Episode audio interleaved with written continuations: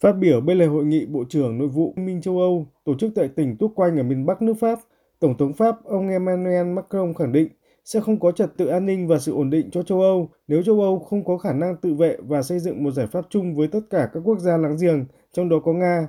Tổng thống Pháp bày tỏ đặc biệt quan ngại về tình hình Ukraine và cho biết ưu tiên của Pháp trong vấn đề Ukraine và đối thoại với Nga là giảm leo thang căng thẳng và tìm ra các điều khoản chính trị để thoát khỏi cuộc khủng hoảng trên.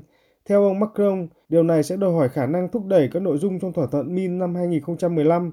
Tổng thống Pháp ông Emmanuel Macron khẳng định sẽ nỗ lực tối đa thực hiện vai trò trung gian hòa giải và sẵn sàng đến Nga.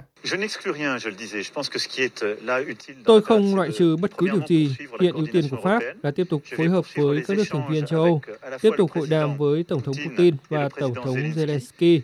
Tùy theo diễn biến trong vài giờ tới, nhưng tôi không loại trừ bất kỳ sáng kiến nào cũng như việc phải thực hiện các chuyến công du. Tôi sẽ điện đàm với Tổng thống Biden trong ít giờ tới.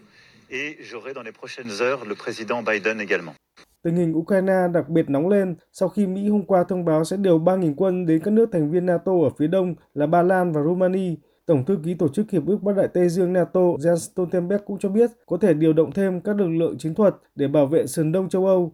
Phản ứng trước diễn biến trên, Nga chỉ trích quyết định của Mỹ là phi lý, làm gia tăng căng thẳng quân sự và phá hỏng các nỗ lực ngoại giao hiện nay. Sau cuộc điện đàm với Thủ tướng Anh Boris Johnson hôm qua, Tổng thống Nga Vladimir Putin tiếp tục cáo buộc Mỹ, Anh và NATO từ chối quan tâm đến các lo ngại về an ninh của Nga.